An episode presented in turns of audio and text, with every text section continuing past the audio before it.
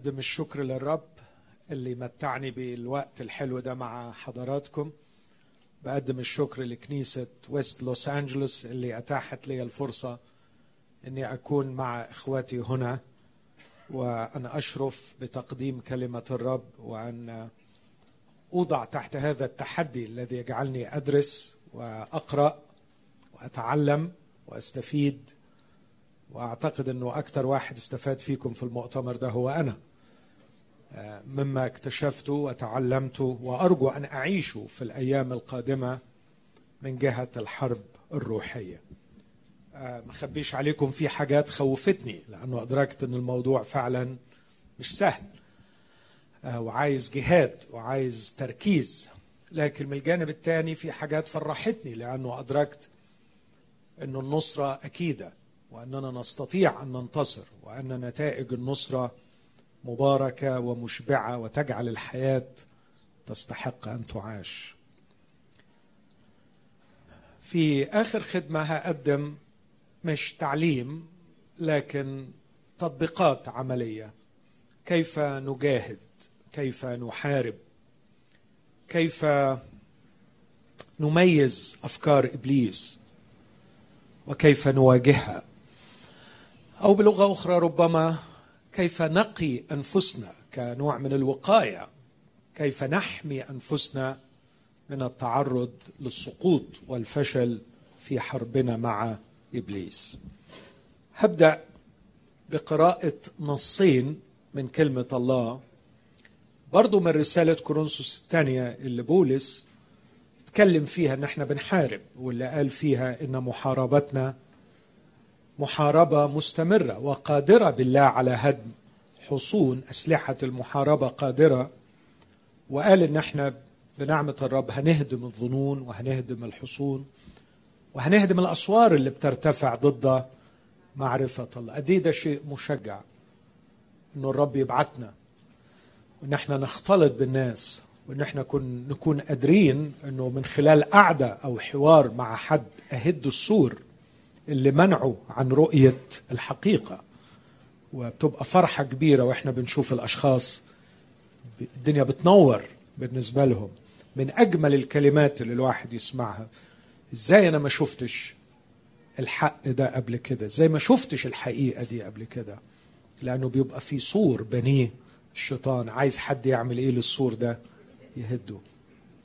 والصور ده مش هيتهد بالنفخ، لكن هيتهد بالحوار وبالنقاش وبالتفكير، يتهد بأنك تدرك طبيعة ما يفعله إبليس وتحاول أن تخلخل الارجيومنت أو الحجة بتاعته وتحاول تفككها علشان الشخص يفوق، وتستطيع أن تستعيد هؤلاء الأشخاص لملكوت الله.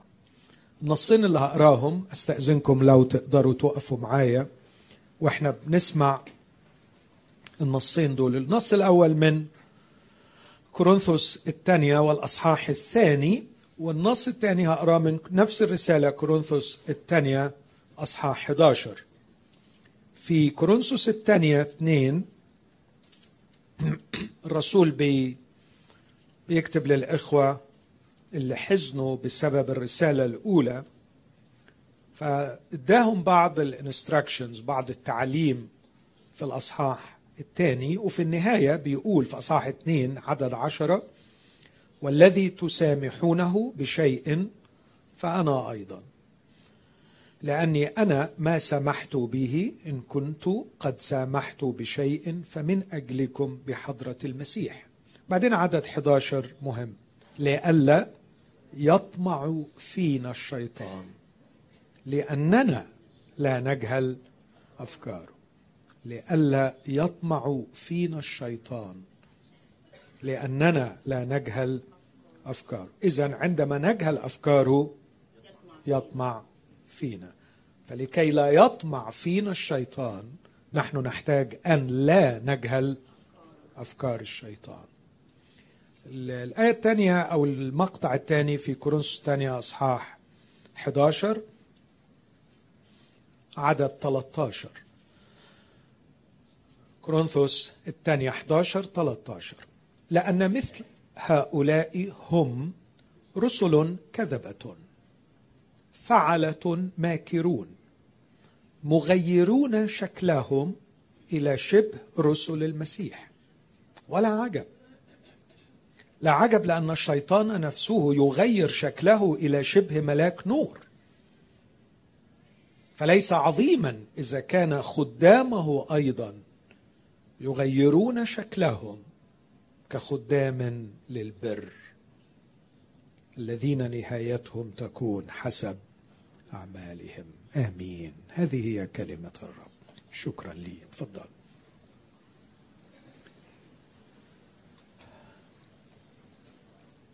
تهيألي النصين اللي قريناهم بيقدموا فكرتين مرتبطتين ببعض جدا أه تحت قضية الخداع والمكر والمكايد اللي كنا بنحكي عنها امبارح. وأول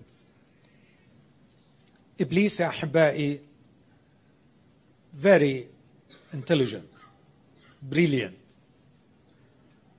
إبليس مش زي ما هو بيحاول يصدر صورة عن نفسه أنه شخص يعني بقرون واسود، لا، إبليس شخص مخادع جدا، ذكي جدا، وهيجي لكل واحد فينا من خلال أبواب معينة يصعب علينا تمييزها، وبالتالي سبناها مفتوحة.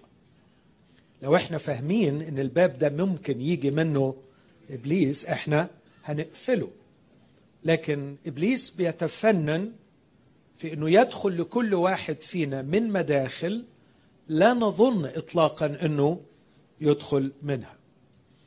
والامر الثاني ان عنده قدرة غير عادية على الكذب، فهو ما عندوش مانع انه يقول احلى كلام، ما عندوش مانع يسبح معانا، ما عندوش كلام، ما عندوش مانع يقول آيات، ما عندوش مانع يستعمل الألفاظ الروحية، ما عندوش مانع يبدو في مظهر روحي، لأنه هو ما يهمهوش الوسيلة، عنده الغاية تبرر الوسيلة. فإذا كانت غايته أنه يوقعني، ما عندوش مانع أنه يرتدي ثوب الخادم وثوب التقي وأي ثوب ممكن يلبسه. وعشان كده الرسول قال خلي بالكم منه لأنه يغير شكله إلى شبه ملاك نور زي الملاك. فلا عجب إن كان خدامه أيضا يغيرون شكلهم إلى شبه خدام للبر. فإبليس برضو بيردع خدامه أسلوب الدبل لايف، إنه يبقى من جوه حاجة ومن بره حاجة تاني. ما اعتقدش انه صعب على اي شخص عنده مستوى محدود من الذكاء اذا عاش في وسط كوميونيتي لمدة سنتين ثلاثة انه يجيد بسرعة ايه اللغة اللي بيستعملوها وايه المداخل بتاعتهم وايه الحاجة اللي بيحبوها، وبالتالي يقدر يستعملها علشان يحقق مآربه، يحقق أغراضه. احنا كلنا معرضين يضحك علينا، كلنا معرضين ان إبليس يخدعنا سواء مباشرة او من خلال خدامه. وزي ما الرب يسوع قال لليهود انتم ابناء إبليس، فإبليس عنده ابناء، إبليس كمان عنده خدام. اوعوا تفكروا ان الرب يسوع بس هو اللي نشيط وبيدعو خدام يتبعوه ويشتغلوا عنده ويعول عليهم في نشر فكره. إبليس شغال بنفس النشاط وعنده عدد خدام أكبر وبيخدموه بكل أمانة، وبيبقوا أحيانا في منتهى الذكاء وإبليس بيستخدمهم أقوى استخدام. أعتقد أنه ده وضع خطر ويخلينا كلنا محتاجين نتنبه. تخيلوا الموقف النهائي هيبقى قد ايه مرعب لما هيجوا كثيرون يقولون له يا رب يا رب أليس باسمك تنبأنا وباسمك أخرجنا شياطين وباسمك صنعنا قوات كثيرة، فحينئذ أصرح لهم إني لم أعرفكم قط. ده أرجو أنه ياخدنا بعيد عن حالة البساطة الساذجة اللي تصدق كل شيء، ونبدأ نتدرب على الكلام اللي قاله الرسول كنصيحة في تسالونيكي الأولى خمسة: امتحنوا كل شيء وتمسكوا بالحسن. لا تحتقروا النبوات، كان بيقولها على النبوات، النبوات يعني الوعظ اللي بتسمعوه. لا تحتقروه لكن امتحنوه، لأنه في غش كتير وفي خداع كتير. ما اعتقدش ان حد فينا هيقدر يبرر نفسه قدام الرب يقول اتضحك علي، يعني دي غير مقبولة قدام الرب، لأنه المفروض انه ما يتضحكش عليه. وانا اعتقد انه اول قطعة في السلاح، سلاح الله الكامل، منطقه خذوا منطقة الحق. بولس بطرس يشرحها يقول منطقه أحقاء ذهنكم صاحين. لاحظ التعبيرين: منطقه أحقاء ذهنكم صاحين. واعتقد ان هنا بيشير لحاجتين: ان تمنطق حق الذهن، يعني ما تسيبش فكرك سايب، ما تسيبش عقلك سايب، اي حاجة تترمي فيه بتتقبل. لما بمنطق الحق بشده، فذهني مش لوز بحيث اي افكار تجيلي اصدقها او اعتبر انها جاية مني، لانه في افكار كتير بتبقى ملقاة الى ذهني من ابليس. ده اللي حصل مع بطرس، لانه ما كانش ممنطق حق ذهنه، جات له فكرة وتصور ان الفكرة دي جاية منه وهي ما كانتش منه، والرب قال له اذهب عني يا شيطان. فهل ممكن تكون قاعد في قعدة روحية تشعر بحاجة كده وتجيلك فكرة معينة وتتصور انها منك وانها ان هارموني، يعني متسقة مع تعليمك وافكارك، وهي تكون من ابليس؟ يس.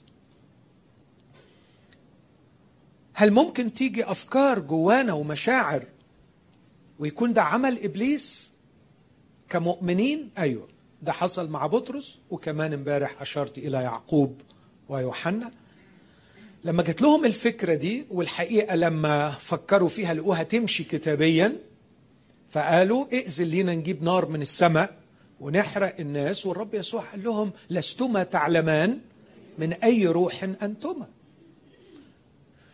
خدوا بالكم من التعبير ده، ما بقولش انه ده اكزاكتلي اللي حصل مع بطرس ويعقوب ويوحنا، لكن يدي لك فكره لما يقول وكان الشيطان قد القى في قلب سمعان يهوذا الاسخريوطي ان يسلمه. لاحظ التعبير: القى في قلبه. القى في قلبه فكره، القى في قلبه رغبه. ويهوذا استجاب للي حدفوا الشيطان عليه. اخوتي الاحباء، انا ما اضمنش اي حد فيكم ان ما يكونش الشيطان عمال يحدف عليه طول الوقت افكار. علشان كده ما ينفعش تسيب ذهنك لوز. منطقوا احقاء ذهنكم. اخر كلمه صاحين. اعتقد انه صاحين تاخذني الى تعامل ذهني مع الاتي من الخارج، بينما منطقوا أحقاء ذهنكم تأخذني إلى ما يأتي لي من الداخل. فلا بد أني أكون مش مأمن لكل فكرة جاية من جوايا، لازم أمنطق حق الذهن، لأنه من الممكن أن هذه الأفكار الآتية من الداخل تكون أفكار ملقاة في داخلي من إبليس. لكن كمان صاحين يعني أكون واعي للي أخويا بيقولهولي أو أختي بتقولهولي، وده اللي شفناه مع الرب يسوع أنه كان واعي قوي للي بيسمعه من أحب الناس ليه. آه صحيح، بطرس ويعقوب ويوحنا على عيني وراسي، دول أحب الناس لقلبي، لكن ده ما يمنعش أن أراجع الكلام اللي هم بيقولوه. اكتشف يسوع أنه بيسمع كلام إبليس على لسان بطرس، وبيسمع كلام إبليس على لسان يعقوب ويوحنا. فكرك بحاجة تاني، كانوا التلاميذ حوالين الرب يسوع وقاعدين بيسمعوا أنقى التعاليم، أجمل التعاليم، شافوا أجمل شخص، شافوا أخلاقه، شافوا أسلوبه. بعدين فجأة وهم قاعدين اتناشر واحد يقول وداخلهم فكر من عسى أن يكون أعظم. أرجوك حاول تفسر لي دي psychologically speaking no way إنه نقدر نفسرها. إزاي اتناشر راجل في نفس اللحظة يفكروا في نفس الفكرة؟ ده علميا مستحيل. وبعدين الأسلوب اللي الكتاب سجل بيه ما بيقولش وأتى منهم فكر أو وفكروا قائلين. يعني في مواقف تانية الرب يسوع يقول علم فكرهم، لكن هنا بيقول وداخلهم فكر، يعني الفكر جاي من بره. فممكن يخترقك فكر في أي لحظة وانت تظنه انه جاي منك وهو مش منك. وممكن تسمع أخوك بيقول لك كلام وتظن انه كلام المحبة وكلام ده أخوك وهو فعلا مخلص، هو مخلص جدا بالنسبة لك، لكن إبليس بيقدر يخترق الإخلاص، والإخلاص ليس ضمانة ولا حصانة تحمي أخي أو تحميني من اختراقات إبليس. طب نعمل إيه في المصيبة دي؟ منطقوا أحقاء ذهنكم صاحي. لكن كمان حلو إن احنا ندرس الكتاب المقدس، لأنه في الكتاب المقدس الرسول بيوعدنا إنه ممكن نصل لمستوى لا نجهل أفكاره. لو أنا عديت من التكوين للرؤية في دراسة جادة للمواقف التي تفضح إبليس وطريقة تفكيره، أعتقد أني سأجمع قدرا كبيرا جدا من المعرفة عن أفكار إبليس. وهو بالمناسبة في الآخر محدود، يعني كمية الأفكار والأساليب بتاعته محدودة، فمن الممكن أن أعرف أفكار، والرسول بيقول كده لأننا لا نجهل أفكار. يبقى بنعمة الرب نقدر نوصل لكده. لكن كمان أشجعكم بحاجة تاني، أنه رسول يوحنا قال أن الروح القدس الذي فيكم أقوى من الذي في العالم. فروح القدس قادر يرشدني ويديني استنارة فتفضح أمامي أفكار إبليس. فكلمة الله وروح الله، كلمة الله أجمع منها أكبر قدر ممكن من المواقف التي فضح فيها إبليس كيف كان يفكر، فأتعلم عن أفكار إبليس واستراتيجياته ومكايده. الجانب الثاني، لا أحزن الروح القدس علشان يسعفني في لحظة محاولة إبليس خداعي. فلما أكون عايش في محضر الله والروح مش حزين فيا، وبعدين تتسرب فكرة تيجي من إبليس حتى لو جاية على فم أخ أو أخت ليا، أقدر بسرعة ألقطها وأميزها وما تفاعلش معاها. تعب، ها؟ مش كده؟ تعب. عارفين إيه التعب؟ إنكم هتدرسوا الكتاب كتير وإنكم هتقعدوا في محل الله يكرم. برافو يا نجوى، دي أحلى كلمة. سمعتوا نجوى قالت إيه؟ قالت ده مش تعب، ده قلته هو التعب. يا سلام لو ربنا يوصلنا للحكاية دي. مرة كنت بقول ببساطة كده، لازم وشك يبقى في وش المسيح طول اليوم. فواحد قال لي يا أبوي، يعني واخد بالك؟ يبدو كان متعقد من مراته مثلا أو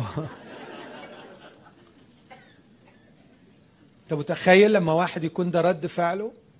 يا وشك في وش المسيح، تستاهل يا أبوي؟ بالظبط كده. هل هل الغرق في كلمة الله، وهل الجهاد أن أكون في الروح؟ فاكرين يوحنا لما يقول كنت في الروح في يوم الرب، كنت في الروح، وكأنه ده بيوصف وضعه الطبيعي اللي بيعيشوا. يعني بيقول هذا الوضع الذي استقبلت فيه هذه الإعلانات كنت في الروح في يوم الرب، كنت في الروح. رسول بولس يقول في رومية ثمانية أما أنتم فلستم في الجسد بل في الروح إن سلكتم حسب الروح، بالروح تميتون أعمال الجسد. فاحتياجنا لتبي في الروح ده مش رفاهية، لكن ده احتياج ملاح وضروري وأساسي. اللي هعمله في الوقت اللي جاي، ما اقدرش انا امسك اخويا، انا يا دوب بالعافيه بلم نفسي علشان ابقى في الروح طول الوقت. يعني ما اعرفش امسك واحد واحطه في الروح، ما تجيش، لكن بجاهد مع نفسي اني اكون في الروح في محضر الله. لكن اللي ممكن اساعد بيه كخادم للرب وللكلمه اني اشاور لكم على بعض المواقف في الكتاب المقدس اللي اتفضح فيها ابليس والطرق اللي كان بيشتغل بيها، وبالتالي نقدر نتقدم خطوة في هذا البرنامج الرائع لا نجهل أفكاره، ناخد درجة أعلى، نمشي خطوة لقدام. فده اللي هحاول بنعمة الرب أعمله في الوقت اللي جاي. هقف قدام حادثة في سفر الأعمال أصحاح ثمانية، في مواجهة بين بطرس وسيمون سيمون الساحر. اسمحوا لي أقرأ النص وأوريكم حاجة وبعدين نطلع بفكرة. جاهزين؟ طيب. بيقول في أصحاح ثمانية من سفر الأعمال عدد تسعة، وكان قبلا في المدينة رجل اسمه سيمون يستعمل السحر ويدهش شعب السامرة قائلا إنه شيء عظيم، وكان الجميع يتبعونه من الصغير إلى الكبير قائلين هذا هو قوة الله العظيمة، وكانوا يتبعونه لكونهم قد اندهشوا زمانا طويلا بسحره. ولكن لما صدقوا فيلبس وهو يبشر بالأمور المختصة بملكوت الله وباسم يسوع المسيح اعتمدوا رجالا ونساء، وسيمون أيضا نفسه آمن، ولما اعتمد كان يلازم فيلبس، وإذ رأى آيات وقوات عظيمة تجرى اندهش.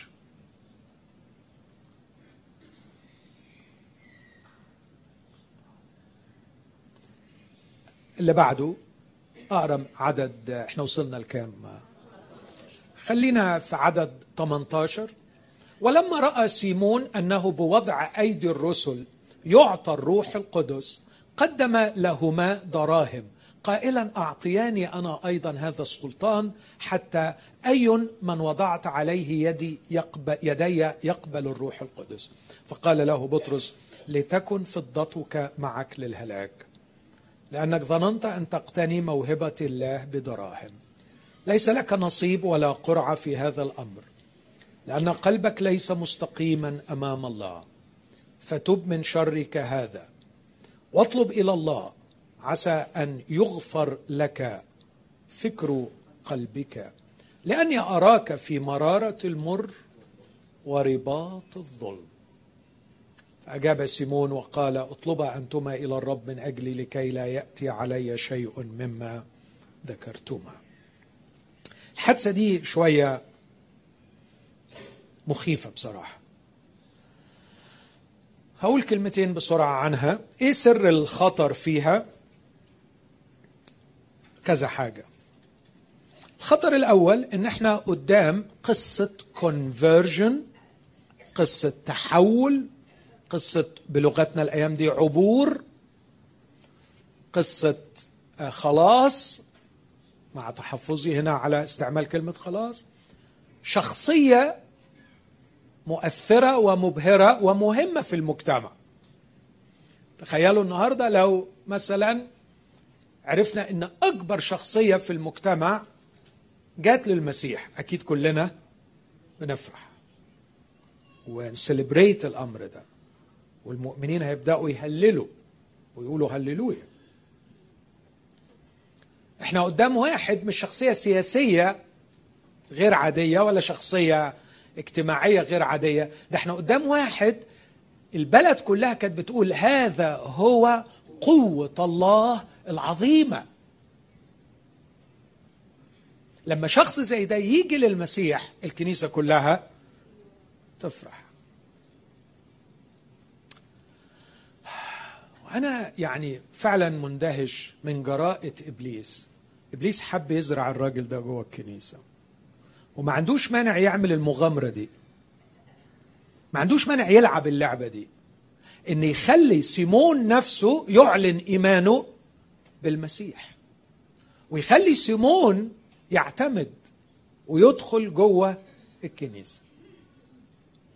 وأكيد طبعا الكنيسة عملت احتفالات، أكيد في السامرة المؤمنين الغلابة أكيد احتفلوا احتفالات رهيبة، وهم يجهلون أن هذه كانت لعبة قذرة من ألاعيب إبليس. كم من كنائس انهارت بسبب سيمون الذي احتفي به واحتفل به. كم من كنائس عاشت تعاني من من تعاليم فاسدة استمرت قرون زرعها سيمون يوم دخوله، ولم يوجد بطرس الذي يميزه ويعزله. إبليس يلعب نفس اللعبة، ونحن نحتاج أن نتنبه لهذا الأمر. طب نحمي روحنا إزاي؟ هقول عبارة وأحاول أدافع عنها تساعدنا أمام هذا الخطر. هو سؤالي، الخطر ده احنا معرضين ليه ولا لا؟ معرضين ليه. العبارة اللي أقولها علينا ككنيسة كمؤمنين أفراد في تعاملنا، اسمعوني، أن نعلي المعيار الأخلاقي فوق قصص الخلاص المبهرة. أقول تاني، نعلي المعيار الأخلاقي فوق قصص الخلاص المبهرة، لأنه ما كشف هذا الرجل أمام بطرس هو أخلاقه. عندما قدم دراهم بانت بانت الحقيقة. قدم دراهم، يريد أن يقتني موهبة بالرشوة بالفلوس. تخيلوا أنه لا يختلف، نفس الجنس بتاع فيليكس الذي ارتعب عندما سمع عن البر والتعفف والدينونة. لكن كان بيحاول يعمل ايه مع بولس؟ يستدعيه مرار كثيرة راغبا أن يأخذ منه رشوة لكي يطلقه. هذا هو الفكر الذي يسود في هذه المنطقة التي يسود فيها إبليس. فانكشف سيمون أنه لم يزل هناك في نفس المنطقة، ولم يبارحها ولم يخرج منها، فقدم الدراهم لكي يأخذ هذا السلطان، إنه يريد سلطان. هنا أعمل شوية تحليل نفسي بسيط معتمدا على كلمة تكررت ثلاث مرات، كلمة اندهش، يدهش، اندهشوا. سيمون شخص يعشق أن يدهش وسهل أن يندهش، بيحب يندهش ويحب يدهش. هذه الرغبة هي الصورة المتضخمة لخطية احنا كلنا بنقع فيها، to impress others. to impress احنا يعني to impress يعني بس على خير، يعني مش لدرجة ان احنا ندهش، بس على الأقل نعجب، حب ظهور.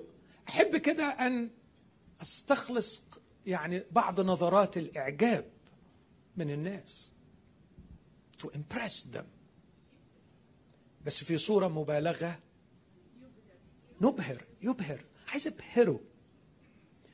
سيمون عشق أن يدهش اسمعوني يا إخوتي، والشيطان لقط فيه الحتة دي فقال له عندي أوفر ليك رهيب، هخليك تدهش to the maximum، بس نعمل ديل مع بعض، تبقى تحت أمري وخليك ساحر وتعمل حاجات سحر، وأكتر حاجة هتدهش الناس هي السحر.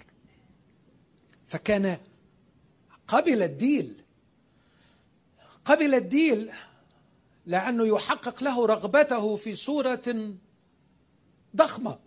واو، هتعمل معايا، هتقف جنبي، هتخليك جدع معايا وهتخليني أدهش. قال له ما دام رغبتك إنك تدهش، أنا هدي لك بعض المواهب، هدي لك موهبة جبارة إنك تكون ساحر،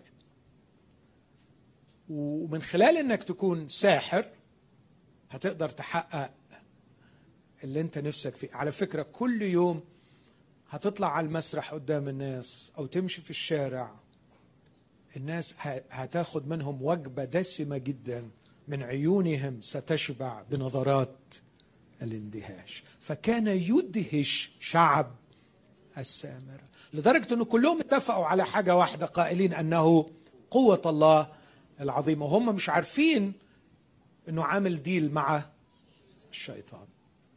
بس فوجئ في يوم، وده الكتاب يقول لكونهم اندهشوا زمانا طويلا بالسحر، يعني الحكاية دي استمرت سنين. بس جه فيلبس وابتدى يعمل قوات وآيات عظيمة جدا مختلفة تماما عن اللي كان سيمون بيعملها بالسحر. فشعب السامرة عمل ايه؟ اندهش. وبعدين سيمون فوجئ ان في ديل تاني افضل، وانه ده ممكن يدهش بطريقة مختلفة. ده في حد بيعمل حاجات انا معرفش اعملها، ادخل في اللعبة دي كمان. طب ايه المقابل؟ تقول يا رب ارحمنا انا الخاطئ، وترفع ايدك في النهضة، ويا سلام يا سلام كمان لو تتجرأ وتطلع لقدام، وقدام كل الناس تقول انا سلمت حياتي للمسيح، وبعدين قدام كل الناس تتعمد قبلت الديل على امل انه يخليني زي فيلبس. دخل ودفع وتعمد، وبعدين بعد شوية فوجئ ان بطرس جه وبيعمل حاجة اعجب كمان من اللي عملها فيلبس. حط ايده فناله الروح القدس، قال لهم بس خلاص بقى انا مش قادر اصبر تاني. فلسه المنتاليتي بتاعته والاخلاق بتاعته هي في عالمه القديم، وان كان غير الاي دي بتاعه، غير المنظر من بره انه بقي مسيحي. لكن بطرس قال له تعبير رهيب، أنت في رباط الظلم. يعني رباط الظلم؟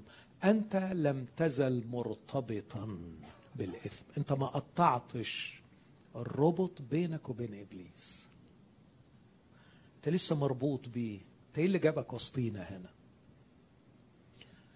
أنا بصلي من كل قلبي من أجل الكنيسة في هذه الأيام، ولا سيما في عالمنا العربي وهنا، أن الكنيسة تعلي المعيار الأخلاقي عن قصص الكونفرجن، قصص الخلاص المبهرة، ولا سيما بعد عصر القنوات الفضائية.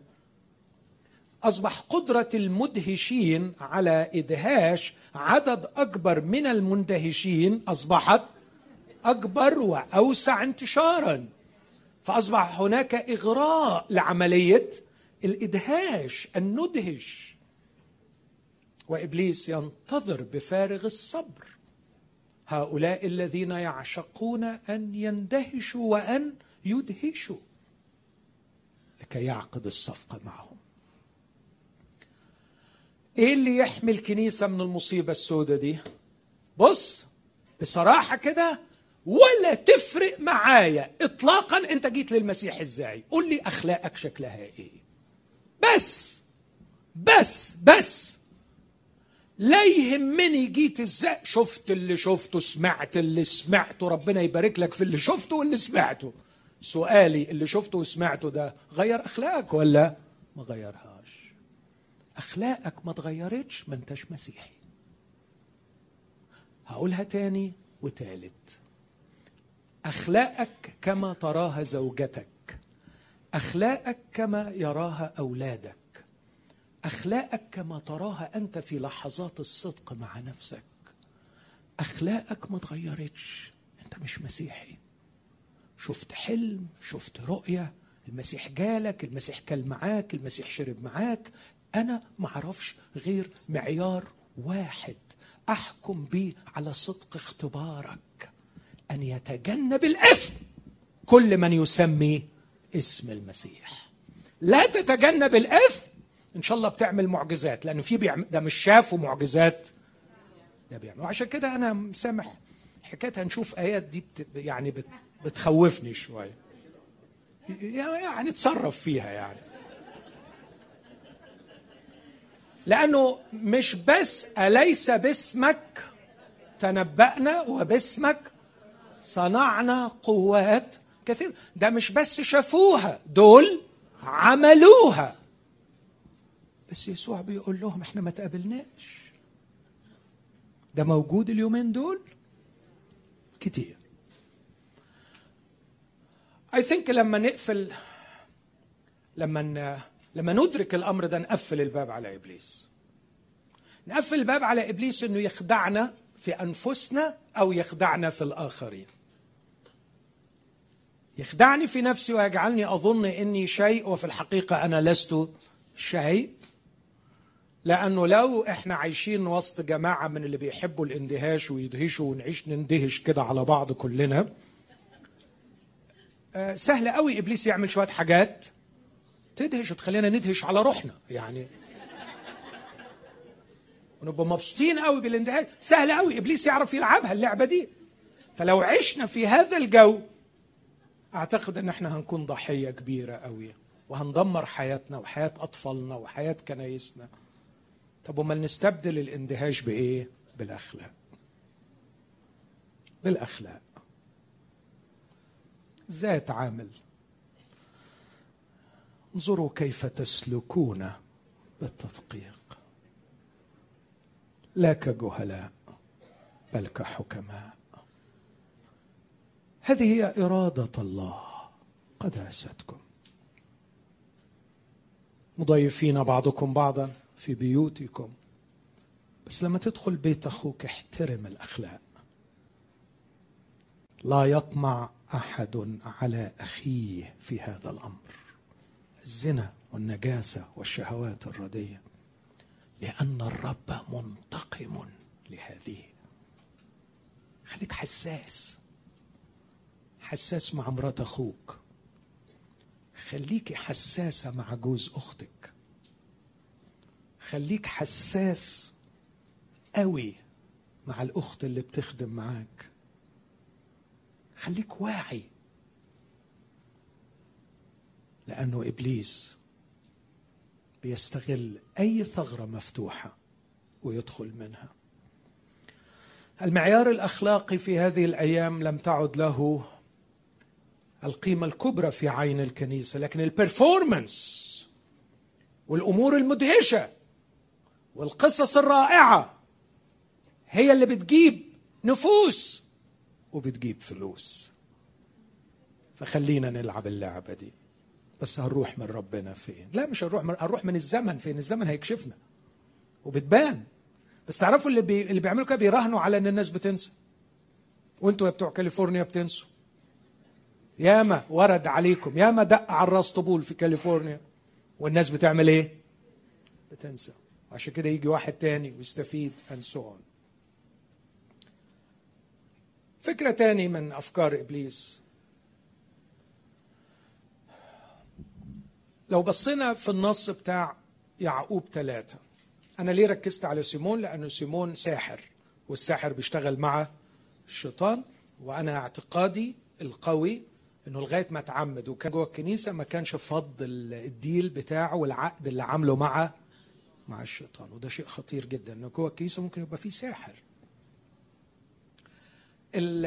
الحاجة التانية اللي أشوف فيها الشيطان وأشم ريحته وأسمع صوته من الكلام اللي بيقوله الرسول يعقوب في يعقوب ثلاثة من عدد خمسة، عدد خمسة وستة. بيقول كده الرسول: هكذا اللسان أيضا هو عضو صغير ويفتخر متعظما. هو ذا نار قليلة أي وقود تحرق. فاللسان نار، عالم الإثم. هكذا جعل في أعضائنا اللسان الذي يدنس الجسم كله ويضرم دائرة الكون ويضرم من جهنم. إيه اللي خلاني رحت للنص ده؟ الكلمة الأخيرة دي، ويضرم من جهنم. يضرم من جهنم يعني بيتولع منين؟ من جهنم. أكيد جهنم مش يقصد بيها جهنم، لكن من إبليس. يضرم من جهنم يعني يقول مين اللي بيضرمه؟ إبليس. اللسان يضرم من جهنم، وهو يضرم دائرة الكون. الرسول هو بيكتب الكلام ده، أنا ده يعني فهمي الخاص، كأنه بي هو بيكتب بيطلع مشاعره، بيقول اللسان نار، وبعدين يقول عالم الإثم. عالم الإثم، بيصرخ هنا يعقوب، بيصرخ بيقول عالم الإثم. إيه اللي, اللي خلاك تفتكر عالم الإثم؟ يقول عالم الإثم ينتقل إلى العالم المرئي عن طريق اللسان. آه من عالم الإثم، عالم الإثم اللي بيسود فيه إبليس، عالم الإثم جهنم.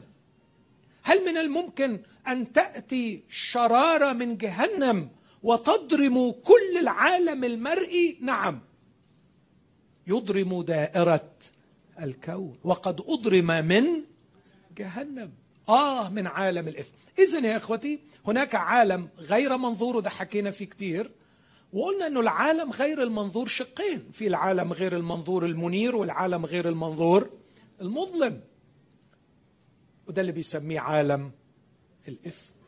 في عالم الإثم هناك أفكار كثيرة للأسف الشديد من الممكن أن يضرم منها اللسان، ثم ينقل الشرر إلى العالم المنظور، إلى عالمنا، لكي يضرم دائرة الكون. طب إيه بقى اللي نعمله؟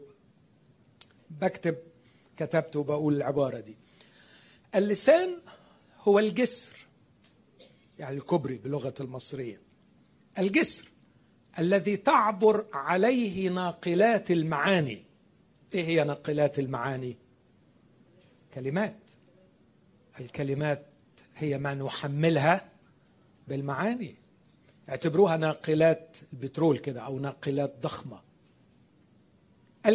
اللسان هو الجسر الذي تعبر عليه ناقلات المعاني، أي الكلمات، آتية بالمعاني من الواقع غير المنظور إلى الواقع المنظور لتؤثر فيه أو لتصنعه. وقد ينقل اللسان من عالم الإثم، من جهنم نارها، إلى العالم المنظور لكي يدمره. ده اللسان. وده يخلينا بقى نخاف قوي قوي قوي. نخاف من إيه؟ من كلامنا. يعني الواحد يخلي باله من كلامه، لأنه ممكن يكون من غير ما تحس راح مولع شرارة من عالم الإثم في فكرة عندك، عملت حاجات وانت نفسك تقولها، وبعد ما تقولها ما تعرفش ترجعها. خلاص خلاص، كان ليك حرية طول ما هي جواك، وانس قلتها انسى يا صاحبي انك لا هتعرف تجري وراها، ولا هتعرف تلمها، ولا هتعرف هي دخلت في كام عقل، ولا هتعرف هي هتدمر كام عقل، ولا هتعرف هي هتنتقل لكام شخص بعد كده. خصوصا في عصر السرعة ووسائل الاتصال السريعة، الكلمة لو فلتت منك يظنوا رايحة لفين، وممكن تكون بتحرق في طريقها الزرع والضرع وانت مش واخد بالك. عايز تقفل باب تاني على إبليس؟ تقدر بأنك تخلي بالك من كلامك. خلي بالك من كلامك. تذكر أول مرة زرت كاليفورنيا من ستة وعشرين سنة، وكان في أخ بيعاني بشدة من زيادة الوزن. وبعدين قال لي: أخ ماهر، أنت بتشتغل طبيب نفسي، عايز منك نصيحة، قول لي أخس إزاي؟ أنا مش عارف أضبط نفسي أبدا في الأكل. قلت له: ابدأ بلسانك. بص لي كده، قال لي: هو أنا قلت حاجة غلط؟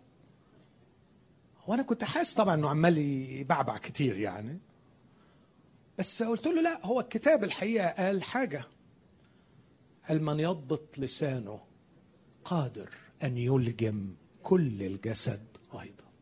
تصور؟ يعني لو عايز تعمل تريننج لمعدتك ابدأ بلسانك. لو عايز تعمل تريننج لأي منطقة ديسبلين معين عايز تتدرب عليه، ابدأ التدريب بتاعك في لسانك. ولو نجحت في التدريب بتاع لسانك أؤكد ليك، ده كلام الكتاب. بص كده معايا في رسالة يعقوب أصحاح ثلاثة، هو اللي بيقول الكلام ده.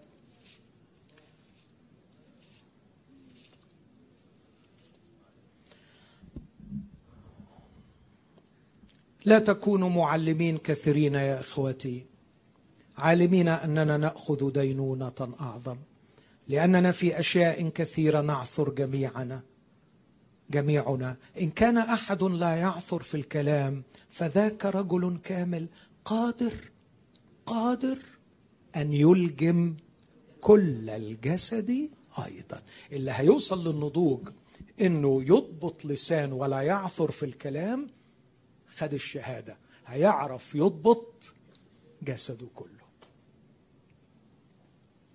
وصفة حلوة للدايت ببلاش اهي.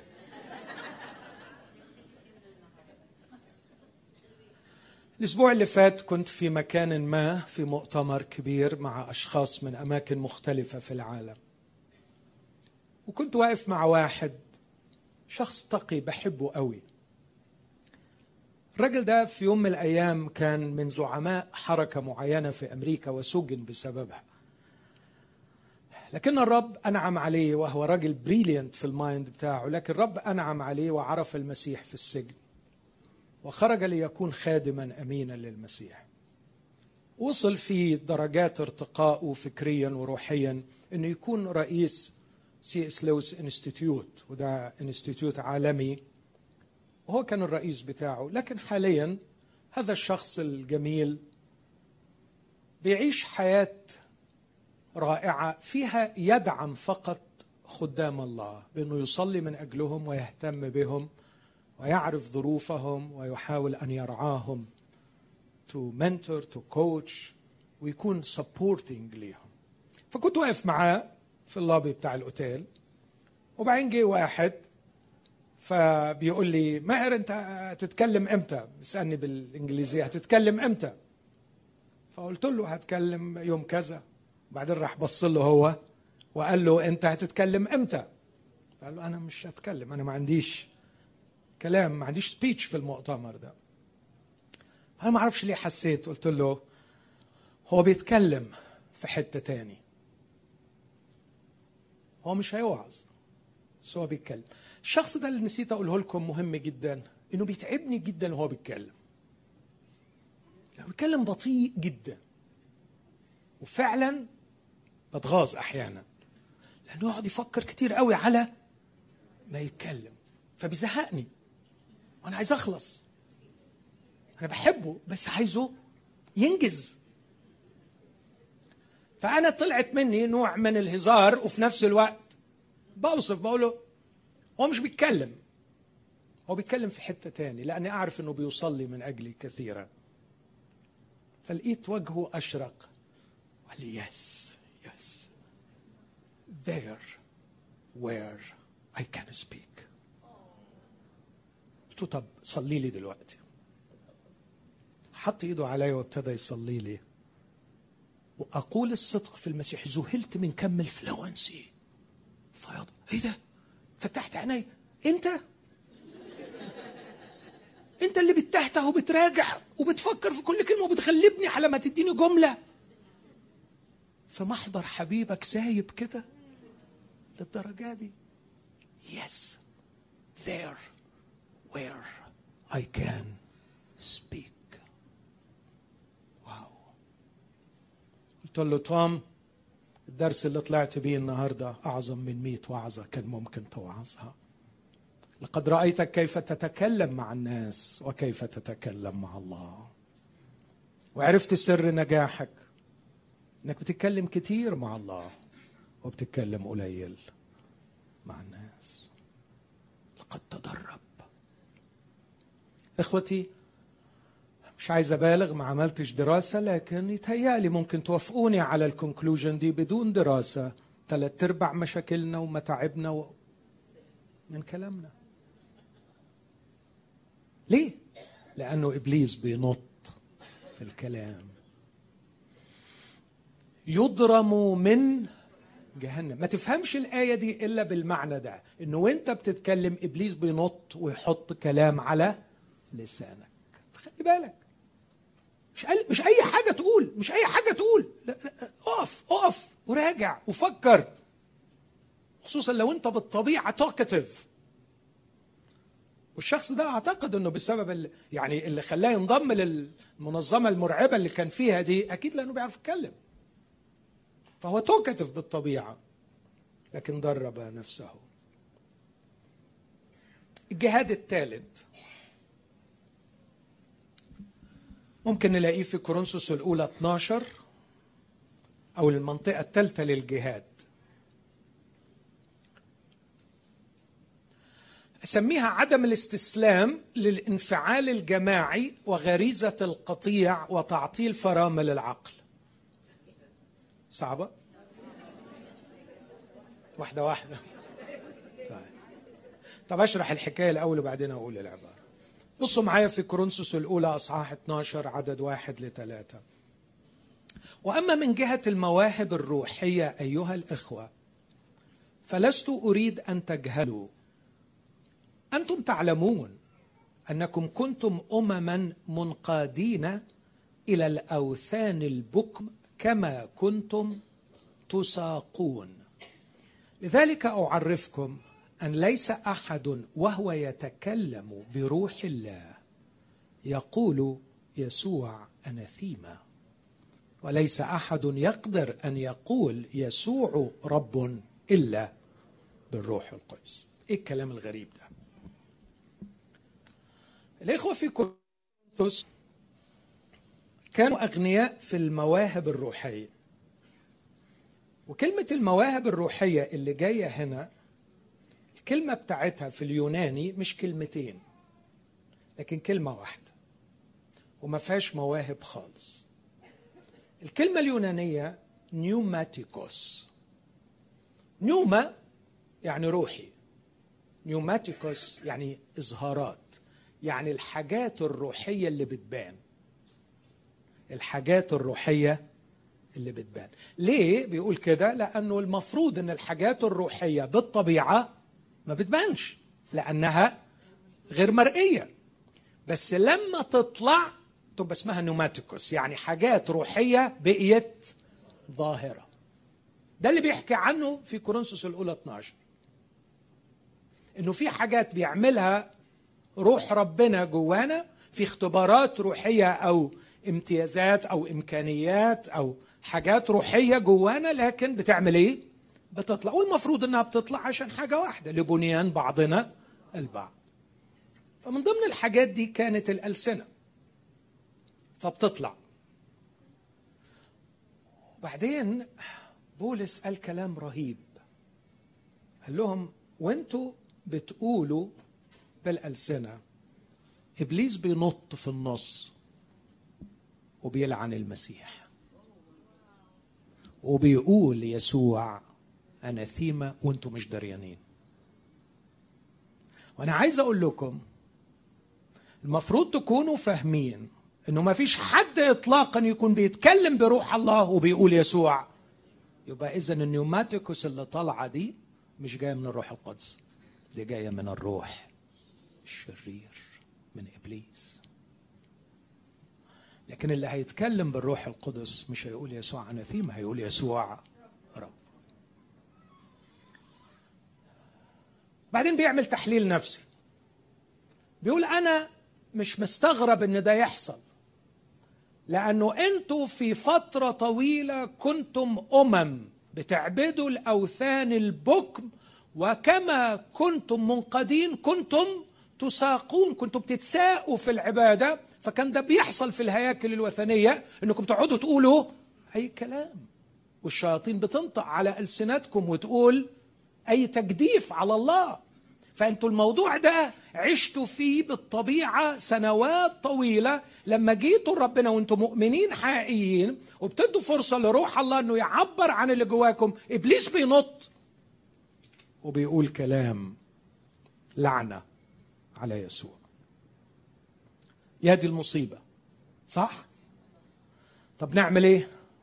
تخلي بالك من انفعالك، يعني من النقطة اللي فاتت خلي بالك من لسانك، ودلوقتي اقول خلي بالك من انفعالك. طب بس الانفعال ده اشتعل بايه؟ اشتعل بالوجود الجماعي، بالوجود مع بعض.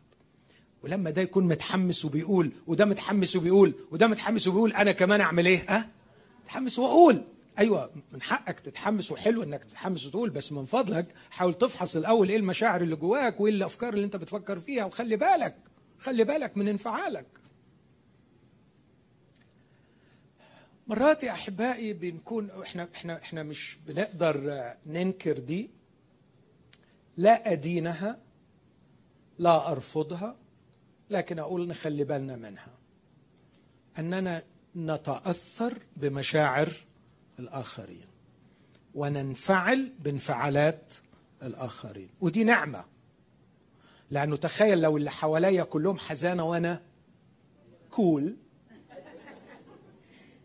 تخيل لو اللي حواليا كلهم فرحانين وأنا كئيب، أبقى شخص قد، وربنا مش عايزني قد، ربنا عايزني أكون متفاعل.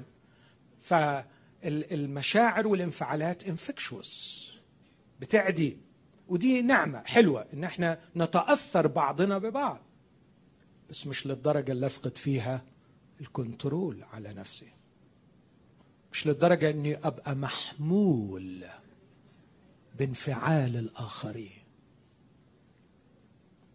منفعلين حلو، حسيت بالانفعال افكر فيه، جاية الموجة ولا مش جاية، ماشي معايا ولا مش ماشي، وفي نفس الوقت كنترولينج، مسيطر على مشاعري وعلى انفعالاتي.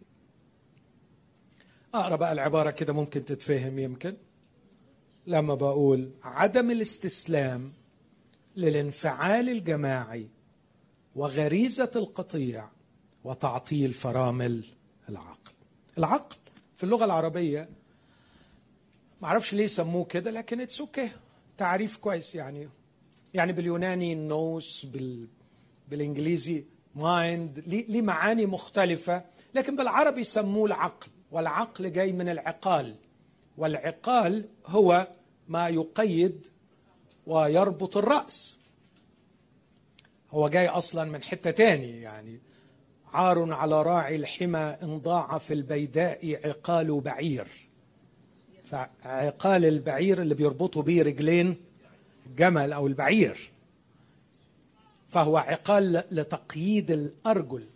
في الصعيد في تعبير يقول لك عامل زي الجمل العبيط، الجمل العبيط اللي يجري كده وخلاص مش لا... على غير هدى، فهذا يحتاج إلى عقال يربط له رجليه. بس استعمله العرب العقال لربط اللاسة دي اللي بتتحط على الرأس، ومنها أخذت كلمة العقل، وكأنه عايز يقول لك العقل هو اللي بيربط الراس، اربط. يعني لما اقول خلي عندك عقل يعني اعمل ايه؟ اربط اربط يور ثوتس، اتحكم. باللغه اللي بقولها دي العقل فرامل، ما تمشيش من غير فرامل، ما تسيبش روحك كده.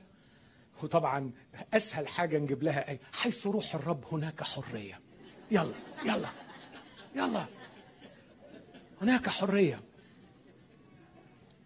يعني مفيش ربط، هناك حرية.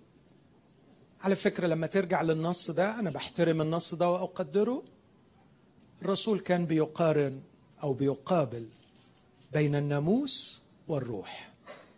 هناك حيث جاء الناموس على جبل سيناء، وهناك حيث أتى الروح القدس ليكون المسيحية. عندما أتى الناموس وتكونت اليهودية كان غير مصرح ليهودي أن يقترب من الجبل الذي ينزل عليه الرب، واللي يقرب من الجبل يرمى بسهم، حتى ما حدش يقرب منه، لازم يترمي من بعيد لأنه ممنوع حد يقرب. لكن النهاردة نأتي إلى الجبل المقدس بحرية، أي الاقتراب إلى الله أصبح بحرية، ما عادش فيه حواجز. الكلام اللي كنا بنحكيه امبارح إن الحجاب قد انشق، فحيث روح الرب هناك روح حرية. يعني حيث الإعلان الجديد، حيث العهد الجديد، حيث المسيحية، هناك حرية في الاقتراب إلى الله، وليس كالقديم إنه في قدس أقداس وفي قدس وفي دار خارجية وممنوع حد يقرب. حرية اللي بولس يقول عنها لنا جرأة وثقة في قدوم بإيمانه عن ثقة، نتقدم إلى الله بثقة، ده المقصود بالحرية. لكن فكرة إن احنا نهنطش ونبرطش ون... ونعمل ونقول حيث روح الرب هناك حرية، ده بصراحة فرصة لكي تقفز الشياطين وتلعن المسيح، وده أمر خطير. طبعا ممكن ما تقفزش وتلعن المسيح، لكن ممكن تقفز وتمسك لسان حد ويقعد يقول كلام للناس يوديهم في ستين داهية، وده بيحصل، ويقعد يقول لهم حاجات وتعاليم غريبة وأفكار غريبة تضيعهم بعيد عن الرب يسوع المسيح. فده الجهاد نمرة ثلاثة. في جهاد أشرت إليه امبارح مرتبط بهذا الجهاد أيضا في أفسس أربعة عدد اثنين وعشرين ل سبعة وعشرين، مرتبط بالانفعالات برضو، أو خلينا أقول هنا مرتبط مش بغريزة القطيع والانفعال الجماعي، لكن مرتبط أكتر بمشاعري الشخصية، الفيلينجز. يقول أن تخلعوا من جهة التصرف السابق الإنسان العتيق الفاسد بحسب شهوات الغرور، وتتجددوا بروح ذهنكم، وتلبسوا الإنسان الجديد المخلوق بحسب الله في البر وقداسة الحق. لذلك اطرحوا عنكم الكذب، وتكلموا بالصدق كل واحد مع قريبه، لأننا بعضنا أعضاء البعض. اغضبوا ولا تخطئوا، لا تغرب الشمس على غيظكم، ولا تعطوا إبليس مكانا. أنا بشوف إبليس هنا في ثلاث حاجات. الحاجة الأولانية لما يقول بحسب شهوات الغرور، ما الذي أفسد إنساني القديم؟ لماذا فسدت كثيرا قبل أن يرحمني ويفتقدني المسيح؟ لأنه كانت بداخلي شهوات تستجيب للخداع الموجود في العالم والذي يصنعه إبليس. كلمة شهوات الغرور، شهوات الخداع، ديسيت. إبليس في العالم يصنع خداعا يغري شهواتي، فأشتري وأشتهي هذا الخداع فأفسد نفسي. فبيحذرني وبيقول لي خلي بالك من شهوات الخداع. شهوات الغرور يعني شهوات الخداع، desires of deceits. في خدع موجودة في العالم ومصممة ديزايند بحنكة بحيث أنها تستثير شهواتك، والخدع دي مين اللي عملها؟ إبليس. يعني أعتقد أن عنده كذا كتيبة من كتائبه بتشرف على البورنوغرافي، رايت؟ وهو مصممه بطريقة علشان يتلاعب بمشاعر الرجال أو النساء أحيانا. عنده أيضا كتائب أخرى في مجالات أخرى، يعمل الديسبشن بتاعه اللي يتناسب مع الشهوات. محتاج أخلي بالي لما بشتهي حاجة في الدنيا أسأل نفسي هو أنا عايزها ليه؟ أدي مثال بسيط جدا جدا. أنا عندي عربية أشكر الرب فيها حاجتين، بتمشي كويس وتكييفها كويس، بس بس كتير مرات ولادي وأصدقائي غير يا أخي، هات حاجة كده، حاجة نتشرف بيها، اقول بتمشي كويس وتكيفها كويس خلاص. عايز ايه تاني؟ يوم ما ما تمشيش كويس او تكيفها ما يبقاش كويس، اشكر الله معايا فلوس وام قابل ان انا اغير، بس اغيرها ليه؟ فكنت امتحن نفسي مرات كده، الاقي عربيه كويسه قوي او لا حاجه، فاسال نفسي انا نجيبها ليه؟ عايزها ليه؟ اتمنى الرب يبارك لكم في عربياتكم. انا يعني اوعى تفكروا انا ضد انكم تركبوا احسن عربيات، ربنا يبارك، لكن اللي اقصده انه whenever you feel ان في ديزاير، مش المشكله في العربيه، المشكله في الديزاير. اسال نفسك ليه؟ ليه؟ ليه اجيب الحاجه دي؟ لألا اقع في خيه يكون عاملها ابليس، انه ديزايند حاجه معينه اشتهيها علشان تفسدني. وانا شفت كتير بقى كتير انه في ناس ما خدتش بالها، فذي ديزايرد حاجه اتقدمت لهم وخدوها، وبعد ما خدوها دمرت حياتهم. اعرف ناس كتير عاشوا خمس سنين وست سنين عشان يوصل لواحده معينه في دماغه عايز يتجوزها، مش هاخد غير دي، مش هاخد غير دي. اقول يا ابني ما تفوق يا ابني، ليه يا ابني عامل في روحك كده؟ ليه يا حبيبي؟ ويا ما نبحت حسي في الفتره الاخيره يا جماعه، ربنا ما عملش الجواز عشان الساتسفاكشن يا جماعه، ربنا ما عملش الجواز عشان يدي معنى للحياه. فوقوا بقى، الله يهديكم. الجواز مسؤوليه، الجواز not for satisfaction، ويوم ما تعملوا الجواز for satisfaction يبقى انتوا عملتوه وثن وبقيتوا بتعبدوا الجواز. فوقوا، ربنا عمل الجواز يساعدنا في الميشن، عمل الجواز علشان يساعدني في رساله ااديها، مش عشان يبقى source of satisfaction. وهلاقي الولد هيموت ويخطط ويوسط. ما بردش على التليفونات دي خلاص، لان في ناس بتحاول توسطني في الحكايه دي. روح بعيد عني، اعمل معروف. ليه بتعمل في روحك كده؟ لانه شايف انه هو ده. وفي ناس كتير وصلت لغرضها وعرفت من الشرق والغرب والوسايط انها توصل، وبعد كده بيجي لي برضه، بس بيجي لي علشان يتعالج او عشان يطلق. خلي بالك من الديزايرز بتاعتك، خلي بالك من الرغبات بتاعتك، خلي بالك من كلامك، خلي بالك من انفعالاتك، لكن خلي بالك كمان من رغباتك، لأنه إبليس بيبقى بيستثرها بحاجات هو عارف إزاي يعملها. لكن الحاجة التانية اللي فيها أرى إبليس، الرسول بيقول اطرحوا عنكم الكذب وتكلموا بالصدق.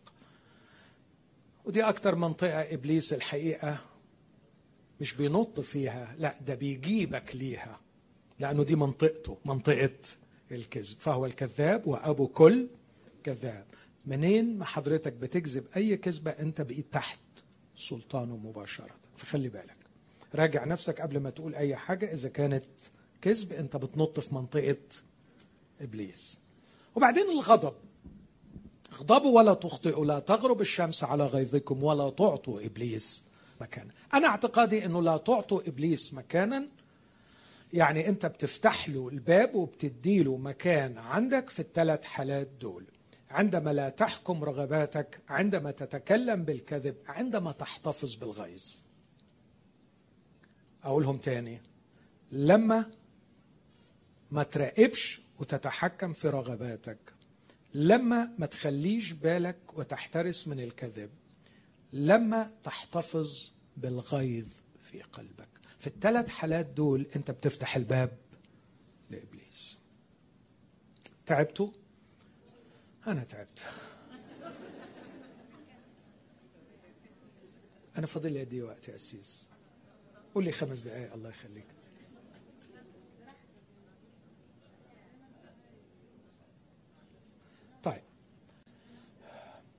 عايز اقول كلمتين، اديكم يعني تكست تقروه، اديكم نصوص في الكتاب تقروها.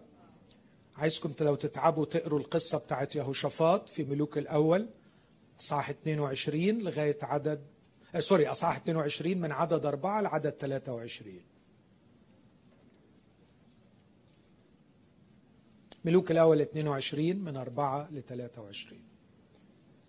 أخاب قال ليهوشافاط: أتذهب معي للحرب إلى راموت جلعاد؟ فقال يهوشافاط: مثلي مثلك، شعبي كشعبك، خيلي كخيلك. ثم قال يهوشافاط لملك إسرائيل: اسأل اليوم عفوا لا مظبوط اسأل اليوم عن كلام الرب. فجمع ملك إسرائيل الأنبياء. لاحظ الكلام ده من فضلك. يهوشافاط بيقول له اسأل عن إيه؟ كلام الرب. فجمع يهو... أخاب الأنبياء. يبقى الأنبياء دول المفروض أنهم أنبياء مين؟ أنبياء الرب. فجمع ملك إسرائيل الأنبياء نحو أربعمائة رجل وقال: لا الحمد لله دول كتار قوي، لا مش الحمد لله الحقيقة خالص. وقال لهم: أذهب إلى راموت جلعاد للقتال أم أمتنع؟ فقالوا: اصعد فيدفعها السيد. يبقى بيتكلموا بالنيابة عن مين؟ عن الرب. فيدفعها السيد ليد الملك. بس عجيب قوي يهوشافاط، عجيب فعلا، قدامه أربعمائة راجل أنبياء للرب وبيقولوا كلام حلو، كلام حلو، يدفعها السيد ليد الملك. فقال يهوشافاط: أما يوجد هنا بعد نبي للرب فنسأل منه؟ كلمة تغيظ ولا ما تغيظش دي؟ أنا يتهيألي إنه الأنبياء اللي قاعدين كلهم إيه ده، أمال أنت إحنا طيشة يعني هنا ولا إيه؟ إخوة الكلام الفاضي، إزاي تقول كده يعني؟ أمال إحنا قاعدين نعمل إيه هنا؟ رد عليه ملك إسرائيل وقال له: إنه يوجد بعد رجل واحد لسؤال الرب به، واحد من ربعمية، ولكني أبغضه لأنه لا يتنبأ علي خيرا بل شرا، وهو ميخا بن يملة. فقال يهوشافاط: لا يقول الملك هكذا، ما يصحش تقول الكلام ده. فدعا ملك إسرائيل خصيا وقال: أسرع إلي بميخا بن يملة. وكان ملك إسرائيل ويهوشافاط ملك يهوذا جالسين، كل واحد على كرسيه، لابسين ثيابهما في ساحة عند مدخل باب السامرة، وجميع الأنبياء اللي هم المفروض أنبياء الرب يتنبؤون أمامهما. اسمع من فضلك: وعمل صدقيا ابن كنعانة لنفسه قرني حديد وقال: هكذا قال الرب، بهذه تنطح الأراميين حتى يفنوا. وتنبأ جميع الأنبياء هكذا قائلين: اصعد إلى راموت جلعاد وافلح فيدفعها الرب ليد الملك. الناس دول بيتنبأوا باسم مين؟ الرب.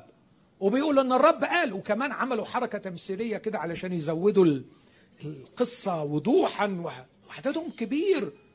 تخيل كم التأثير الانفعالي على أخاب وعلى على ملك إسرائيل وعلى يهوشافاط. منظر رهيب، هيدفعها الرب ليد الملك. عدد ستة عشر، ملك إسرائيل بيكلم ميخا فقال له الملك: كم مرة استحلفتك أن لا تقول لي إلا الحق باسم الرب؟ ممكن معلش نرجع لأخونا اللي معاه، نجيب النص اللي قبله، عدد أيوة. ولما أتى إلى الملك قال له الملك: يا ميخا، أنصعد إلى راموت جلعاد للقتال أم نمتنع؟ فقال له: اصعد وافلح فيدفعها الرب ليد الملك. بس كان بيقولها أنا متأكد بطريقة ساخرة وبطريقة يعني أنت جايبني ليه طيب؟ ما أنت عندك أربعمائة وبيقولوا لك اصعد، خلاص روح اصعد، يلا مبروك عليك. فهو على طول فهم إن ميخا بيسخر وميخا مش موافق. فراح عدد ستة عشر فقال له: كم مرة استحلفتك أن لا تقول لي إلا الحق باسم الرب؟ طب هقول لك بقى: رأيت كل إسرائيل مشتتين على الجبال كخراف لا راعي لها، فقال الرب: ليس لهؤلاء أصحاب، فليرجعوا كل واحد إلى بيته بالسلام. فقال ملك إسرائيل ليهوشافاط: أما قلت لك إنه لا يتنبأ علي خيرا بل شرا؟ وقال ميخا بقى: طب خد بقى الباقي بقى. اسمع إذن كلام الرب: قد رأيت الرب جالسا على كرسيه وكل جند السماء وقوف لديه. محدش يسألني أفسر القصة دي، ما مش فاهمها، صعبة وأنا مش قادر أفهم تفاصيلها، فمحدش يطالبني، لكن أقدر أستنتج منها استنتاج أعتقد أنكم مش هترفضوه. فقال الرب: من يغوي أخاب فيصعد ويسقط في راموت جلعاد؟ فقال هذا هكذا وقال ذاك هكذا. ثم خرج الروح. أنهي روح ده؟ وبيقف قدام مين؟ معرفش أفسر الحاجات دي. وقف الروح أمام الرب وقال: أنا أغويه. وقال له الرب: بماذا؟ قال: أخرج وأكون روح كذب في أفواه جميع أنبياء الرب. لا، بيائه فقال إنك تقويه وتقتدر فاخرج وافعل هكذا. والآن هو ذا قد جعل الرب روح كذب في أفواه جميع أنبيائك هؤلاء والرب تكلم عليك بشر. آه يا إخوتي الأحباء، قلبي وجعني على اللي بيحصل في الكنيسة وفي المسيحية دلوقتي. وأنا هقول عبارة واحدة ومحدش يطالبني بالمزيد من فضلكم. هقول إنه لكي نغلق الباب على الروح الذي يضع كلام كذب في أفواه أنبياء الناس وليسوا أنبياء الرب، هو عدم، إحنا نقفل الباب إزاي؟ عدم الاستسلام لرغبتنا في الاستماع لما يتفق مع مشيئتنا، عدم الاستسلام لتلك الرغبة العميقة في داخلنا إن احنا نسمع الحاجات اللي احنا حابين نسمعها. خلي بالك من المصيبة دي، خلي بالك، عندك رغبة عميقة دايما إنك تسمع وعظ يعمل إيه؟ يرضيك، يقول لك جو جو. وطبعا لما بتتقال جو علشان تبقى شرعية they have to legalize it، يعني يحطوا لها الأوفيشيال فورم، هكذا يقول الرب، سوف تفلح في كل ما تفعل، اذهب والرب معك وسيمهد الطريق أمامك وسيصنع، عارفين أنت اللغة دي؟ ويوديك في داهية في الآخر. وبعدين على فكرة في حركة بقى دنيئة جدا، لو رجعت له وقلت له على فكرة كلامك طلع مش، أو أنت مش هترجع من أخلاقك، لكن لو رجعت له وقلت له كلامك مش، يقول لك أنا ما قلتش كده بالظبط، أنت اللي فهمت غلط، أنت ما خدتش بالك من اللي أنا قلته. عندهم مئة طريقة اطلع بيها، بس الأعجب أنك هتروح له تاني لأنك نفسك تسمع اللي بيعجبك. امتى بقى نفوق من الحكاية دي؟ مش كفاية اللي راح؟ مش كفاية اللي خرب؟ مش كفاية اللي حصل في الماضي؟ طب لغاية امتى؟ لغاية امتى مصر انك تسمع اللي يرضيك وتسمع اللي يعجبك بدل ما تتذلل امام الرب وتقول له عايز اعرف فكرك؟ تعرف ليه ما بتروحش للرب مباشرة؟ لأن في خطايا مش عايز تتوب عنها. أنت عارف إن في حاجات غلط هو اتكلم فيها وقال عايزين عايزين نخلص الموضوع ده، بس أنت ما عندكش استعداد إنك تخلصها. خلصها. خلصها. أه بس دي غالية عليا قوي، وبعدين هو طب ليه تربس معايا في الحكاية دي يعني؟ عشان هو بيحبك. وعارف إن الحكاية دي هتفضل معاك، هتأذيك وهتدمرك. اخلص منها، كفاية كده. هو ليه ما بيردش عليا في الموضوع الفلاني؟ عشان انت سألته في الموضوع الأولاني وما عملتش باللي قاله. طب يعني هو هيعمل عقله بعقلي؟ لا، مش بيعمل عقله بعقلك، دي تبقى مصيبة لو عمل عقله بعقلك، لكن هو عقله أكبر من عقلك وعارف مصلحتك ومصر انك تطيع الأولانية علشان يعلن التانية. وإيه قيمة يعلن التانية وإنت ما طعتش بالأولانية؟ وبعدين مرات كتيرة قوي لما تكون بتسأله أتجوز مين بتكون مبنية على أشتغل فين، فإذا كنت أنت اخترت الشغل بنفسك إيه لازمة يقول لك تتجوز مين؟ ما كله مرب... م... م... متربط ببعضه، أنت لازم تطيع. أو ممكن يكون استسهال، طب وأنا حاجة, حاجة غريبة، طب وأنا ليه أغلب نفسي أنا وأروح أسأل الرب طالما في حد ربنا فاتح عليه وبيقول له كده على طول وبيسهل له الدنيا؟ ليه أنا أتعب نفسي؟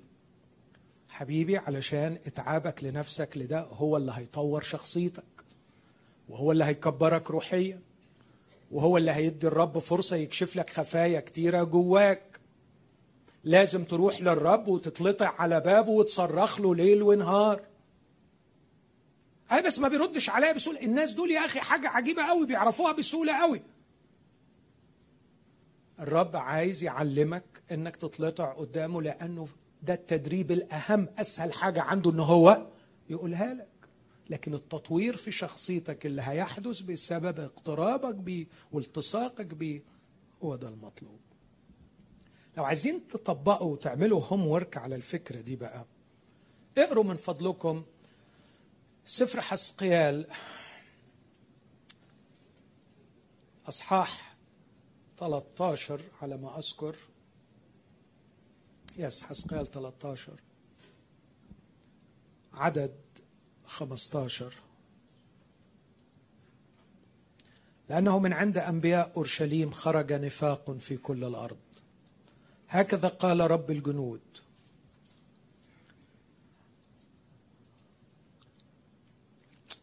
ده يمكن أوكي،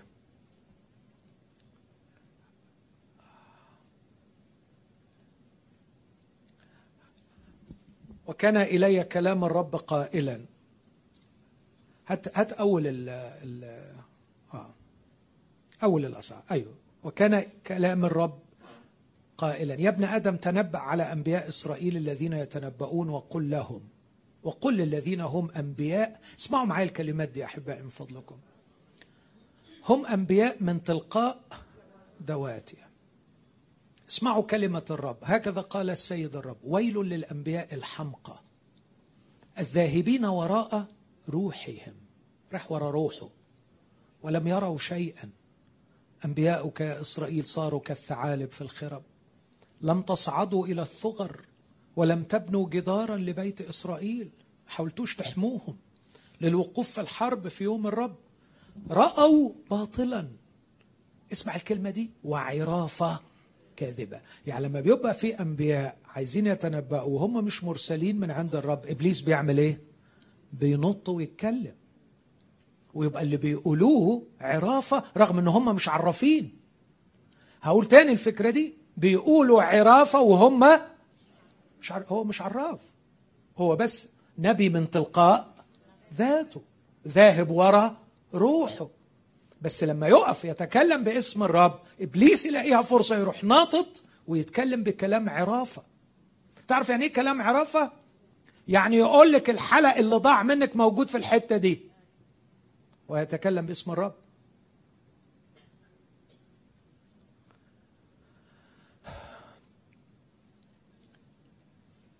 رأوا باطلا وعرافة كاذبة، القائلون وحي الرب والرب لم يرسلهم، وانتظروا إثبات الكلمة. ألم تروا رؤيا باطلة وتكلمتم بعرافة كاذبة، قائلين وحي الرب وأنا لم أتكلم.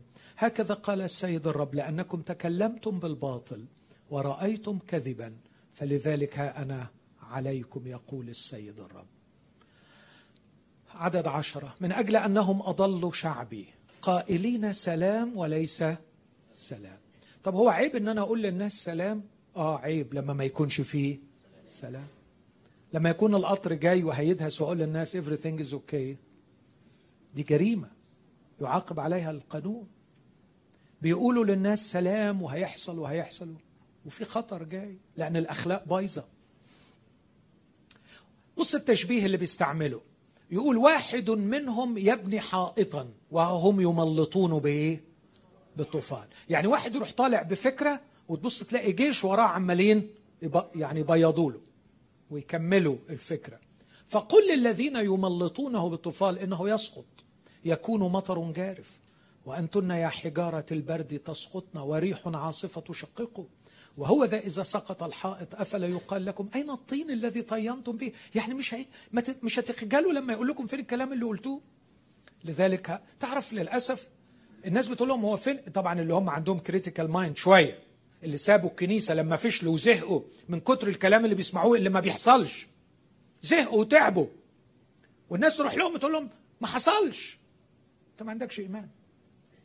والعجيب جدا إنه يعيدوا نفس الكلام، بس طبعا بيغيروا شويه في الستايلات. الرب بيقول: فأهدموا الحائط الذي ملطتموه بالطفال، وألصقوا بالأرض، وينكشف أساسه فيسقط، وتفنون أنتم في وسطه، فتعلمون إني أنا الرب. فأتم غضبي على الحائط وعلى الذين ملطوه بالطفال، وأقول ليس الحائط بموجود ولا الذين ملطوه، أي أنبياء إسرائيل الذين يتنبؤون لأورشليم ويرون لها رؤى سلام ولا سلام يقول السيد الرب. لكن في نفس الأصحاح بيتكلم عن الستات، عن برضه الستات اللي بيتولوا هذا العمل، وهقراه بس عشان اخد منه تعبير بلاغي بديع يشرح لك الواقع اللي بيحصل. في عدد سبعة عشر: وأنت يا ابن آدم اجعل وجهك ضد بنات شعبك اللواتي يتنبأن، برضو نفس التعبير، من تلقاء ذواتهن، وتنبأ عليهن. يبدو أنه في بعض الناس مجرد ما يشعر أنه عنده كلام عايز يقوله بيعتبر أن الكلام ده جاي من عند الرب، لكن الرب هنا بيوضح وبيوضح وبيقول من تلقاء ذاته. وقال: هكذا قال السيد الرب، ويل للواتي يخطن وسائد لكل أوصال الأيدي، ويصنعن مخدات لرأس كل قامة لاصطياد النفوس، أفتصطدن نفوس شعبي وتستحيين أنفسكن، وتنجسنني عند شعبي لأجل حفنة شعير ولأجل فتات من الخبز، لإماتة نفوس لا ينبغي أن تموت، واستحياء نفوس لا ينبغي أن تحيا، بكذبكن على شعبي السامعين للكذب. كلام مرعب. التعبير البلاغي أو التشبيه هنا أنه يخطن وسائد لكل أوصال الأيدي، يعني تقول لك هات دراعك وتشوف فين المفاصل وتفصل لك الوسادة على قد دراعك. يخطن وسائد لكل أوصال الأيدي، ويصنعن مخدات لرأس كل قام، يعني تشوف أنت قامتك قد إيه وتعمل لك المخدة على قد، يعني فصل لك كلام انت عايز تسمعه. وهم بيبقوا اذكياء في الحته دي، وده ذكاء يعني ممكن يكون طبيعي وممكن يكون شيطاني، انه يفهم بسرعه انت عايز تسمع ايه ويفصل لك على قد بالظبط اللي انت عايز تسمعه ويقوله لك. هي دي الحرب الروحيه على فكره، هي دي الحرب الروحيه الشعواء علينا، واللي المفروض ان احنا نتنبه اليها ونقاومها. لكن النتيجة بتاعته بتقول إنكم إماتة نفوس لا ينبغي أن تموت، واستحياء نفوس لا ينبغي أن تحيا، بكذبكن على شعبي، وبعدين يقول الكلمة الموجعة دي، السامعين للكذب. يعني هم ليه بيسمعوا الكذب؟ بيحبوا يسمعوا الكذب. كل من يحب ويصنع كذبا سيكون خارج المدينة في رؤية واحد وعشرين، بس حط اللي بيحب الكذب قبل اللي بيصنع الكذب. هرجع لإرميا ثلاثة وعشرين. إرميا ثلاثة وعشرين أصحاح رهيب بيتكلم عن الأنبياء الكذبة. عدد خمسة عشر: لأنه من عند أنبياء أورشليم خرج نفاق. آه أنا أنا ليه ملوشة معايا في ال... خلينا أقرأ من الكتاب أحسن. إرميا، أنا متأكد أنه ثلاثة وعشرين، عدد عدد تسعة. خليني أقرأ من الكتاب أحسن. خليني أقرأ من عدد تسعة: في الأنبياء انسحق قلبي في وسطي، ارتخت كل عظامي. ده تأثير المنظر على إرميا، تعب من أجل اللي بيحصل. لكن أروح بسرعة لعدد خمسة عشر: هكذا قال رب الجنود عن الأنبياء، ها أنا ذا أطعمهم أفسنتينا وأسقيهم ماء العلق، لأنه من عند أنبياء أورشليم خرج نفاق في كل الأرض. هكذا قال رب الجنود، لا تسمعوا لكلام الأنبياء الذين يتنبؤون لكم، فإنهم يجعلونكم باطلا، يتكلمون، بس ده تعبير جديد، برؤية قلبهم. هناك يقول من تلقاء ذوات، هنا برؤية قلبهم، لا عن فم الرب، قائلين قولا لمحتقرية، قال الرب يكون لكم سلام. يعني أشوف واحد بيعمل الشر وبيحتقر الرب وبيغيظ الرب وأقول له سلام، ده نبي كذاب. بس طبعا اللي هيروح يقول له الرب منتقم لهذه الخطايا مش هيبقى حلو. اسمع: ويقولون لكل من يسير في عناد قلبه لا يأتي عليكم شر. بعدين يقول لأنه من وقف في مجلس الرب وراءه وسمع كلمته. حلو التعبير ده، أعتقد يلخص اللي كنا بن عمالين يعني نصرخ من أجله امبارح، إن احنا ندخل إلى محضر الله. بص بيقول من وقف في مجلس الرب ورأى وسمع كلمتي. من أصغى لكلمتي وسمع. لم أرسل الأنبياء عدد واحد وعشرين، لم أرسل الأنبياء بل هم جروا، لم أتكلم معهم بل هم تنبأوا، ولو وقفوا في مجلسي لأخبروا شعبي بكلامي وردوهم عن طريقهم الرديء وعن شر أفعالهم. عدد خمسة وعشرين، فقد سمعت ما قاله الأنبياء الذين تنبأوا باسمي بالكذب قائلين حلمت حلمت. حتى متى يوجد في قلب الأنبياء المتنبئين بالكذب؟ تعبير ثالث من تلقاء ذواتهم وراء قلبهم، بص التعبير ده، هم أنبياء خداع قلبهم الذين يفكرون أن ينسوا شعبي اسمي بأحلامهم التي يقصونها الرجل على صاحبه كما نسي أباءهم اسمي لأجل البعث. النبي الذي معه حلم فليقص حلما، والذي معه كلمتي فليتكلم بكلمتي بالحق، ما للتبن مع الحنطة يقول الرب. يعني بيقول ان الأحلام دي اللي بيقولوها مع كلمة الله هي تبن مع الحنطة. أليست هكذا كلمتي كنار يقول الرب وكمطرقة تحطم الصخر؟ لذلك أنذ على الأنبياء يقول الرب الذين يسرقون كلماتي بعضهم من بعض. يعني ياخد كلمة قالها نبي حقيقي للرب ويبني عليها حكاية، ويبقى علشان يدي مصداقية للي هو بيقوله.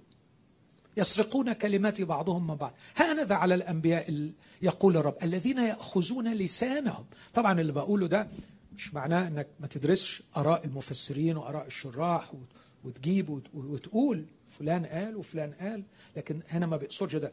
بيقصد انه الشعب بيصدق نبي معين وهو مش مش خادم للرب حقيقي، فيروح ياخد فكرة ان ليها مصداقية عند الناس ويوصل عليها أفكاره الشخصية. هانذ على الأنبياء يقول الرب الذين يأخذون لسانهم. لاحظ التعبير، يأخذون لسانهم، يعني كل اللي عايز يقوله بيقوله. ويقولون قال هانذ على الذين يتنبؤون بأحلام كاذبة يقول الرب الذين يقصونها ويضلون شعبي بأكاذيبهم ومفاخراتهم، وأنا لم أرسلهم ولا أمرتهم فلا يفيد هذا الشعب فائدة يقول الرب. ما هو الجهاد هنا لكي نغلق الباب على الشيطان؟ أن نرفض الاستماع لما يتفق مع رغباتي. يمكن التعبير مش دقيق، عايز أقول لا نقبل الأشياء لمجرد أنها تتفق مع رغباتي. لا نقبل الأشياء لمجرد أنها تتفق مع، بقول لأن هكذا، لأن هذا يخلق سوقا للكذب ويكثر منتجي الأكاذيب الذين يتكلمون باسم الرب. هقول عناوين أخيرة. محتاجين الجهاد الجسدي في الصلاة. أما قدرتم أن تسهروا معي ساعة واحدة. درب نفسك إنك ما تخضعش لجسمك لما يبقى مش عايز يصلي، لكن كافح كافح وواصل، لأنه من الممكن أن العدو يستغل ارتخاءك ويهجم عليك وأنت متعب ومرتخي اليدين ويخليك تغلط. جاهد. ده نلاقيه فين الكلام ده؟ القصة الشهيرة في إنجيل لوقا أصحاح اثنين وعشرين. الرب يسوع في الموقف، في حاجة جميلة في نفس الموقف ده، الرب يسوع بقى كان منهك لدرجة أن عرقه كان نازل. انت متخيل الحالة دي؟ انه انه الغدد بتاعت العرق عنده الشعيرات اللي فيها انفجرت من كتر الجهاد، فنزل العرق ممتزج بالدم وانهك تماما، ولسه بيعمل ايه؟ بيصلي، لدرجة ان جاله ملاك من السماء يقويه يقويه جسمانيا، لانه كاد ينهار في الجهاد. احنا رحنا فين يا احبائي؟ قد ايه قعدنا في الصلاة بهذا النوع من الجهاد؟ لو رجعت القصة سحرة فرعون تعلم منها درس في الجهاد. سحرة فرعون كان كل ما موسى يعمل حاجة يقلدوها. إبليس يعشق التقليد، يعشق التزييف. منين ما تحب تقلد وتقدم حاجة مش حقيقية انت فتحت الباب لإبليس. يقول لك ويل انت بقيت زبون، تعال ما دام انت عايز تقلد. عشان كده خليك حقيقي دايما، خليك حقيقي قد كده. أحسن ما تبقى مزيف قد كده. مش بس علشان الناس هتكتشف، لكن لأنه إبليس يعشق التزييف. فأول ما يلاقيك بتحب تقلد يكتسب زبون جديد وينط ويساعدك على كده وياخدك بعيد عن الرب. وآخر حاجة أقولها، الجهاد بنزع الثياب القذرة. لو عايز تحارب حرب روحية ما تسيبش روحك لابس حاجة مش نظيفة. فاكرين القصة دي فين؟ زكريا أربعة عن يهوشع الكاهن العظيم. أول ما ساب روحه لابس ثياب قذرة يقول ورأيت الشيطان واقف عن يمينه لكي يقاومه. طب طب أسد بقه إزاي؟ زكريا قال انزعوا عنه ثيابه القذرة. ما تسيبش حاجة إبليس بيذلك بيها، ما تسيبش حاجة أنت عارف إنها مش نظيفة وتسيب روحك فيها. إبليس مش هيرحمك، حتى لو دخلت تصلي مش هيسيبك.